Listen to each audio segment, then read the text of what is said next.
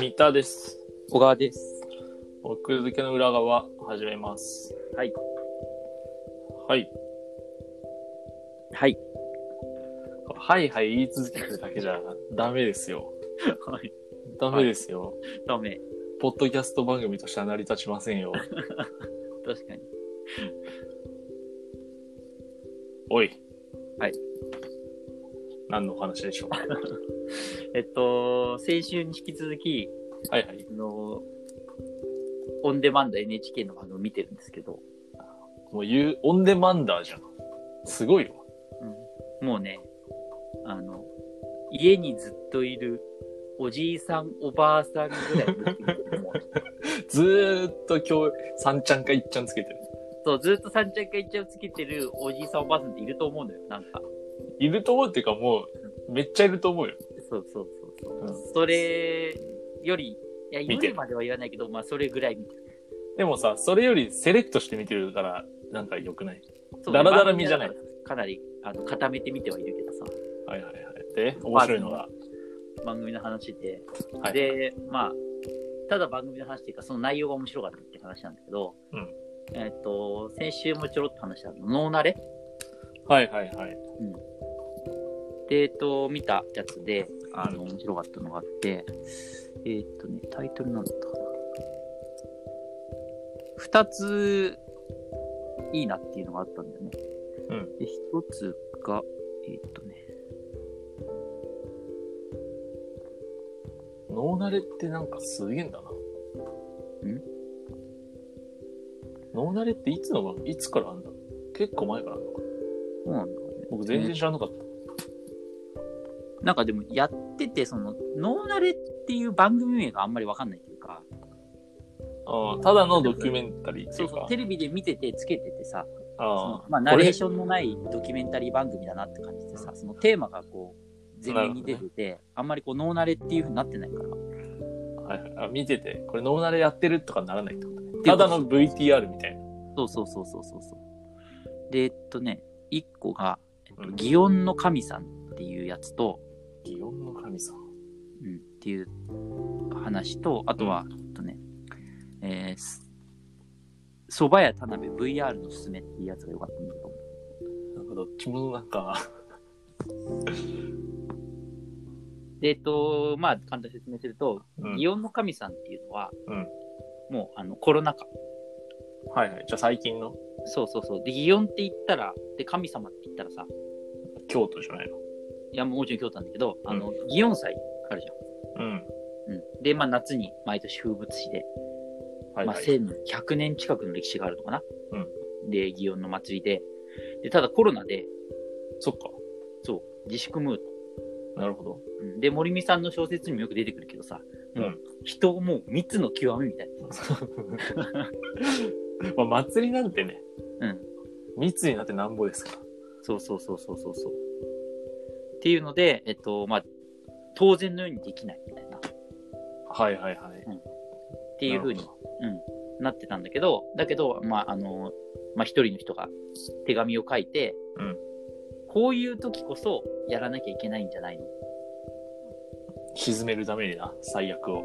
うん、そう、だからその、まあ、最悪を沈めるとまでは言わないけど、そういうその人が沈んでる時に、うん。神様にこう、願って、うん。そういうふうにするっていうことにすごく意味があるんじゃないのっていうその手紙を、えっと、八坂神社の人に書いた人がいて、はいはい。まあ、それでじゃあそのコロナ禍の中でできる形で,、やりますかと。でまあ、以前あのすっごい昔応仁の乱の後に行われた祇園祭の形があるらしくて、は、うんでそれをこうやればその形であれば密じゃないと。そこまそでうなん。かできるんじゃないかっていうことでその形のぎあの祇園祭を行おうと思って奮闘するみたいな。なんか、すげえな。すごい番組だね。でまあ、それをこう追った話っていうのが一つこう祇園の神様ってやつではいはい。もう一個の、えっと、蕎麦屋田辺 VR のおすすめは、うんこれめちゃくちゃ面白くて、えっと、本郷にある蕎麦屋にはいで働いてる田辺さん、働いてる、まあ、経営してる田辺さんって人、蕎麦職人うんの人がいて、で、この人、バーチャルリアリティ、 VR の世界でめちゃくちゃ有名なんだよえー、蕎麦屋、蕎麦屋さんか。そうそうそうそう。結構いろいろ謎のテーマパークとかいっぱい作って、うんであのそれをこうみんなで楽しんでみたいな感じで構、はどんどんどん、まあ、海外の人とかともすごくこう仲良くなっあて、うこのん VR の VR チャットって言ったかな VR チャッ VR ってさ、うんなんかその自分で作品みたいなの作ったら、う公開して共有するなんかプラットフォームみたいなのがある。トそうってそこうとなんかねえっとまあマインクラフトみたいな感じなのかよくわかんないけど、うん。えっと、そういうふうにこうステージみたいな世界みたいなのを作ってでそこにこうみんなで集まって遊ぶみたいなことができるへえー、そう、そんな世界になってんだ。そうそうでそれを驚異的なスピードでいろんな世界を作る田辺さんがすごい有名になって蕎麦職人でもあり、VR 職人でもあったと。そうそうそう。で、そば職人ですごく暗いと。で、友達がいないっていう現実世界 で、だけど VR の世界ではもう何千人という友達がいて、海外の人とたくさん交流してて。はで、その蕎麦屋には、その VR の人たちがどんどんどんどん来るから、あ。あそうそう。で、そこでこうやりとりとかもしてて、だから現実とこあ。う、バーチャルから、バーチャあれルだね。そリアルに、う、そう、交差点みたいになってんだよね。蕎麦屋が。そう、蕎麦屋。そそれだけで SF 一本かけそうだ、なんか。そうそうそうそう。ええだからこの、あのーこの VR の映像とかもたくさん出てくるから、ー。うん。すごくこう、あの、映像として力のあるナレーション、番組あのドキュメンタリーになってるっていう感じなんだけど、蕎麦屋田辺の方めっちゃ気になるそうそうそうそう。で、まあ、両方ともすごく面白くて、な。うん。で、なんか、その、そういう意味ですごい、まあ、共通点というか、うんうんで、蕎麦屋田辺の方で、えっと後半のエピソードで、うんさっき田辺さんがいろいろこう、世界を作ってるみたいなの言ったけど、うんえっと、なんか、現実世界で結婚したカップルがいて、うんで、まあ VR も飛んでやってたらしいんだけど、うんで、それでなんか結婚式がこうできなくなっちゃった。コロナでコロナとか、まあいろいろ事情まあまあがいろいろあって。そうそううんまあ、健康上の理由とか、うんでそれでその田辺さんが、うん結婚式場を作って、結婚式場作ってっていうのがいいよね、なんか。 うん、そうそうそう VR でね。そう VR で作って、うんでそこで結婚式をみんなであげたっていう VR ってそんなこともできんのそうそうそうそうそうそすごいんだね。うでまあだからそのその健康上の理由でそのひあの神父の人えは海に行けないんだけど、うんその海の上に作ったみたいな設定にして、はいはいはいはい。そういう風な感じで、まあ、結婚式やったみたいなえでさそのまあ今話した2つなんだけどさーうん。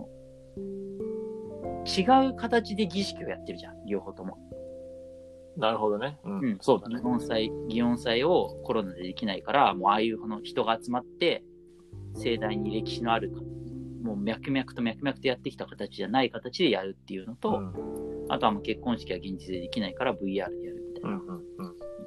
いう感じなんかその時のこう人の様子とかさうん。この、まあ、祇園の人がこう練り歩いてくるわけよ。うん。で、それはもう、あの、住民の人とかは周りから見るだけ。で、観光客とかは基本的にいないんだけど、うん。まあ、その、こう、祈っ、その、練り歩いてる人たちに向かって祈ってる様子とかさ、うん。あとはまあその結婚式に実際 VR で出てる人たちの様子とかさ、うんうんの見ててさ、なんかすごくこう、似たものがあるなというかさ、ニューノーマル的な、なんだろうーんとね、ニューノーマルというか、その、結局その、形ってそこまで本当に意味があるのかなというかさ。う。本質的な部分は人間の、なんて言うんだろう。うんその、関わってる感っていうか。うん、関わっってるてる感っていうか、えっと個人の、あの個人として思ったのは、その、要はそこをこう、信じるというかさ、うん。それにこう意味を見出すことでがすごく大事なんだって、うん。で、だからその、例えば、祇園の祭りだってさ、うんそんなやり方に意味はないとかさ、うん歴史的なやつじゃなきゃダメだとかさ、うん。あと結婚式も、まあ、現実でみんなのに、あの、お祝いしてもら家わなき族ゃとダかもメだ、呼んで、そううんやるのが意味があって、その VR のそのよくわかんない顔も見ない友達なんかでやったって意味ないよとかってさ、うん。いう人は、まあもちろん出てくると思うんだけど、でもそこにこう、その空間に参加している人たちにとっては、その脳慣れ見てもらえばわかるけど、うんめちゃくちゃ意味ができてるんだよね、ここで。うん。てかマジってことでしょマジというか。うん。まあもちろん本気で参加してるし、その、うん実際にそこに儀式必要としての意味っていうのは確実に成り立ってるんだよね、その映像を見る限りも。うん。そうだからやっぱりそこの部分でその、まあ、形式っていうのは結局その一番多くの人が納得する形で今行われてるけど、うんただそれは別にその絶対条絶件ではなくて、うんそのまあ、もしかしたらちょっと信じる人が減っちゃうかもしれないけどうん。その別の形でその最善を尽くすというか、んうんその人たちみんなに意味のある形で作るっていうのはすごくできたんだなっていうんで、で今コロナでさいろんなことができない、まあオリンピックも観客入れられないって言ってすごい批判をさ,そうね。うん、されてるけどでも多分そこの部分で今までのオリンピックとは違うけど参加する人も減っちゃうけどだけどそこに何かこう意味を持たせることができる意味を見出す人がいればね。でそれはもうその意味を見出す人たち、まあ、自分がまずそれをやってうん。仲間を巻き込んでいくっていう方法になると思う。だからその間には話し合いとかも必要だと思うけど、気づき合いできたりとか。だけどなんかその、もう、できないから0か100かじゃなくて、そういう状態の中で何かできることとかなるほど。っていうのはなんかあるんじゃないかなっていうんで、なんかそういうその共通点。よく見出したね、それ。いや、てか別に単単純に偶然両方見てたと思うんですよだからそういなうるほどね。そう共通点で。いや、てっきりあの、擬音祭を VR でやればよかったじゃんっていうことを言うのかと思った。あーだから、擬音祭 VR でやるのも一つある。なんかその、ありだそとれ思でう、ね、そう意味を見出す人がいるんだったらありだと思うけどさ。うん。なんか、やっぱりそういう共通点を持ったのは、その、参加してる人とか、だからドキュメンタリーだからこそというか、なるほどね。映ってる人々の姿がうん、ナレ重なっーションたもっ、てことね。ナレーションもなく、ただ単にその、その人の様子とかが映ってるわけよ、映像。うそんうんういうのを見てると、やっぱりなんかすごい、まあ似てるというか、なんかあれだね、ナレーションないがゆえに、こうし、しっかり見れたみたいな。なんだそろうそうそうそう。すごい脳慣れの価値がすげえ発揮されてる感じがしたわ。なんかそういう意味で編集されたもされてないからさ。うんだから、さっきの前回話した川崎宗理の話でもそうでさ、どう受け取るかが必ず結構そうねこ。ちらに委ねられてるからこそかなっていう感じがしうてんうんうんなるほど。早く僕も見よう。だから NHK オンデマンドにぜひ手間 やん。めちゃくちゃプロモーションしてる。ブログ始めよう かあ、いいんじゃないオン ?NHK オンデマンドの感想ブログ。